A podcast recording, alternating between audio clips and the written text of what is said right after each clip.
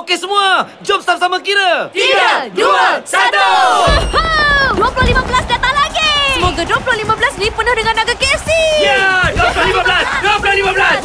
Yeah! 20 ketul untuk RM15 kembali lagi. Raikan hari anda dengan 20 ketul naga KFC hanya untuk RM15. Usahawan milenial, inovasi, informasi dan inspirasi dalam Beast Beast Talk. Hai, Assalamualaikum. Bersama saya King Afiq dalam Beast Talk King Afiq. So, ini merupakan kali pertama saya berada dalam podcast Ais Kacang. Untuk pengetahuan semua, korang semua boleh download. Untuk mendengarkan podcast ini, korang boleh download podcast Ais Kacang di Google Play Store dan juga di App Store. Dalam masa yang sama, korang juga boleh follow IG podcast Ais Kacang iaitu Ais Kacang MY dan juga di Facebook Ais Kacang.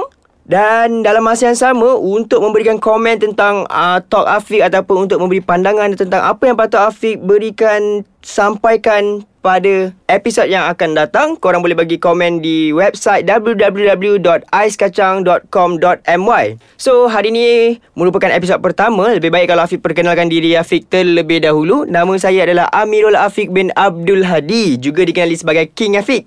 Jadi dulu saya mungkin korang pernah dengar pasal isu viral tentang King Afiq dan mungkin ada yang tak pernah dengar pasal isu viral tentang King Afiq.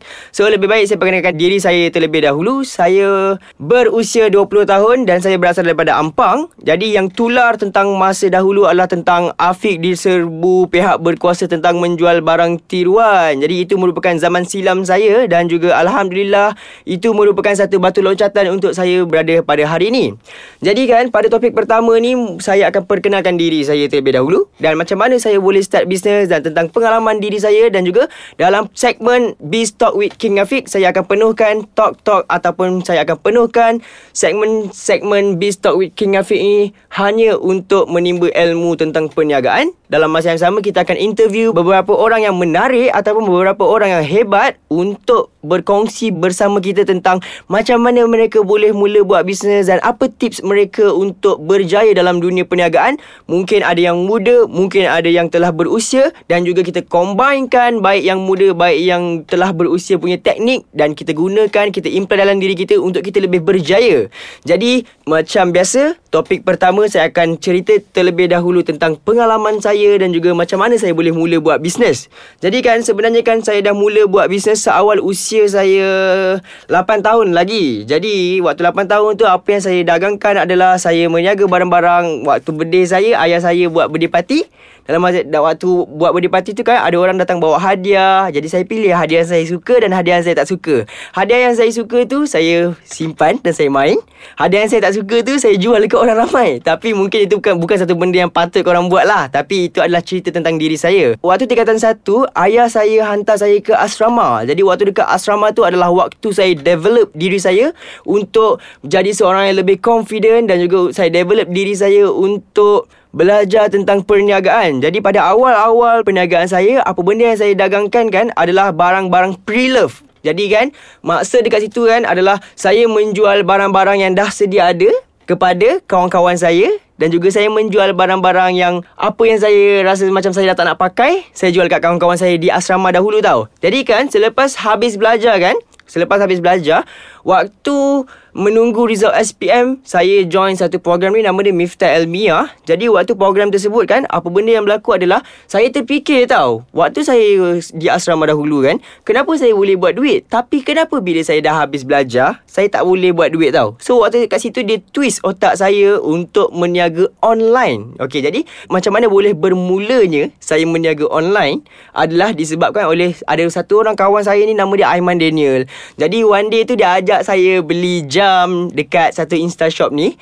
Jadi kan waktu dia ajak saya beli jam tu nama jam tu jam Nixon Riran tau. Jadi saya nampak kan jam Nixon Riran yang dijual di media sosial waktu tu di Instagram eh.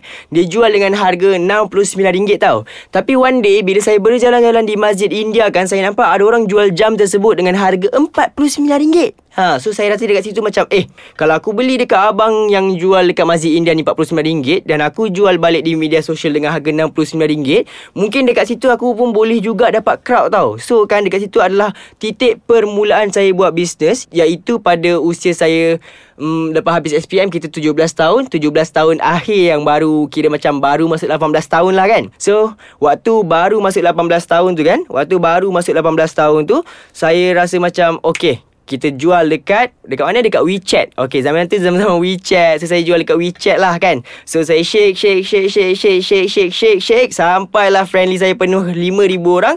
Dan saya jual dekat WeChat. Dan Alhamdulillah pada permulaan jual dekat WeChat tu Sambutannya agak menarik. Dan dekat situ saya dapatlah beberapa customer. Jadi itu merupakan titik permulaan Macam mana boleh boleh bermulanya King Afiq Meniaga di media sosial So selepas tu kan Selepas meniaga di WeChat Saya start meniaga di Instagram pula tau Jadi waktu awal-awal saya meniaga di Instagram tu Ha, nak tahu apa yang saya meniaga dekat Instagram tu? Ha, kita rehat sebentar dan kita akan berjumpa selepas ini. Alright, so kita kembali dalam Biz Talk with King Afiq. So kan, apa benda yang saya meniaga dekat Instagram pada awalnya adalah barang-barang uh, jam tangan tau. Jam tangan, saya jual baju, saya jual penny board, saya jual topi kan. Jadi macam mana saya boleh menjual waktu usia saya 18 tahun dalam masa yang sama Saya tak ada duit tau tuan tu, saya tak ada modal nak beli barang tau. So apa benda teknik yang saya gunakan adalah Saya mencari kedai-kedai yang ada jual barang-barang yang menarik tersebut Dan saya jumpa dengan abang tersebut, saya cakap abang Kalau saya nak jual barang ni secara secara online kan boleh tak bang? So abang tersebut kebanyakannya kan dalam 100 kedai yang Afiq pergi 95 kedai akan bagi Afiq jual balik barang orang secara online So kan dekat situ kan Afiq dah mula dah konsep dropship Tapi waktu zaman Afiq tu Waktu zaman back on 2014 tu kan Dropship perkataan dropship ni tak famous lagi tau. Perkataan dropship ni tak famous lagi tau. So apa benda yang Afiq buat adalah Afiq pergi sendiri ke kedai yang ada jual barang tersebut. Afiq akan ambil order siapa yang nak order barang tersebut. Barulah Afiq pergi ke kedai abang tersebut dan beli barang abang tersebut mengikut apa benda yang orang dah order. So nampak tak konsep perniagaan Afiq pada usia Afiq 18 tahun, 17 tahun ni kan? Afiq menjalankan perniagaan tanpa modal. Yang mana tanpa modal yang dimasukkan di sini adalah Afiq tak pergi ke China membeli barang tersebut? Afiq tak pergi ke mana-mana tempat yang menjual secara borong Untuk membeli secara borong.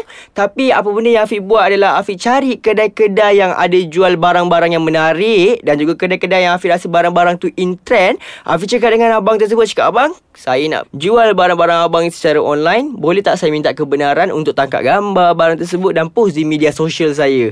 Jadi itu merupakan konsep perniagaan Afiq. Pada awal-awal Afiq memulakan perniagaan. Tapi waktu awal-awal Afiq memulakan perniagaan um, Macam mana nak cakap eh? Pada awal-awal Afiq memulakan perniagaan Afiq tak dapat customer yang banyak tau. Jadi dekat situ Afiq dah macam Eh macam mana eh cara nak dapatkan customer yang banyak? Apa benda yang patut aku buat eh? So apa teknik yang menarik patut aku gunakan? So dekat situ Afiq rasa macam Afiq tertanya-tanya dalam diri Afiq Dan dekat situ bermulalah Afiq pergi ke seminar-seminar yang ada. Contoh seminar yang Afiq pergi adalah Seminar Sifu FBH Seminar Dr. Azizan Dan juga contoh macam seminar-seminar perniagaan yang ada pada zaman sekarang ni Untuk Afiq collect knowledge-knowledge yang ada daripada seminar tersebut Dan Afiq imply dalam diri Afiq Dan Afiq gunakan dalam bisnes Afiq Untuk Afiq tahu teknik sebenar Macam mana nak berniaga di media sosial ni tau. Antara itu itu antara teknik yang Afiq gunakan untuk mendapatkan ilmu dan cara lain yang Afiq gunakan adalah Afiq sentiasa tengok di Google ataupun Afiq follow page-page orang yang bermotivasi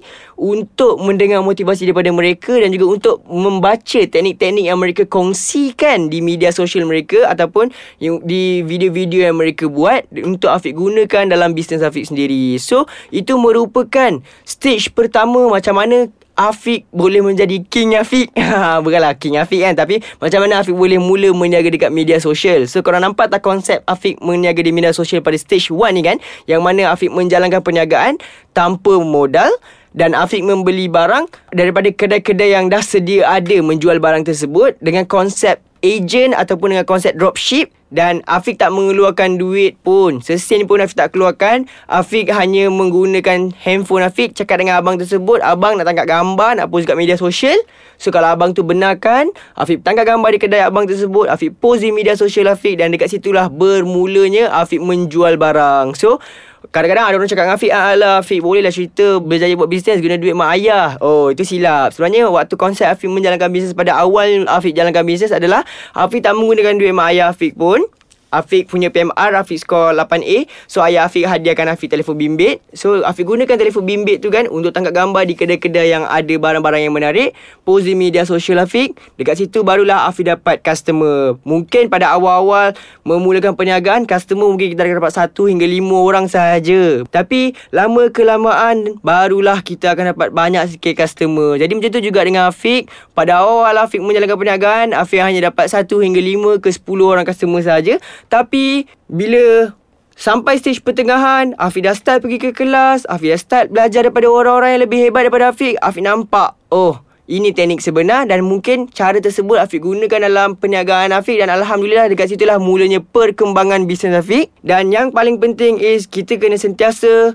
merasa ataupun meletakkan diri kita di tempat orang yang sentiasa dahagakan ilmu untuk kita cari ilmu terhadap benda-benda yang kita minat. So macam Afiq, Afiq minat berniaga. So Afiq sentiasa mencari tempat-tempat yang best untuk belajar dan juga mendapatkan teknik-teknik menarik pasal marketing and so on tentang online business. Alright, so kita dah sampai ke penghujungnya Biz Talk with King Afiq. So korang jangan lupa untuk download podcast Ais Kacang di Google Play Store dan juga di App Store. Dan jangan lupa eh, sebarkan tentang Ais Kacang ni kepada orang ramai. So, kita jumpa Biz Talk with King Afiq pada minggu hadapan, alright? Assalamualaikum. Okey semua, jom sama-sama kira. Tiga, dua, satu. Woohoo! 2015 datang lagi! Semoga 2015 ni penuh dengan naga KFC! Ya, 2015, 2015. Yeah! 20 ketel untuk RM15 kembali lagi. Raikan hari anda dengan 20 ketel naga KFC hanya untuk RM15.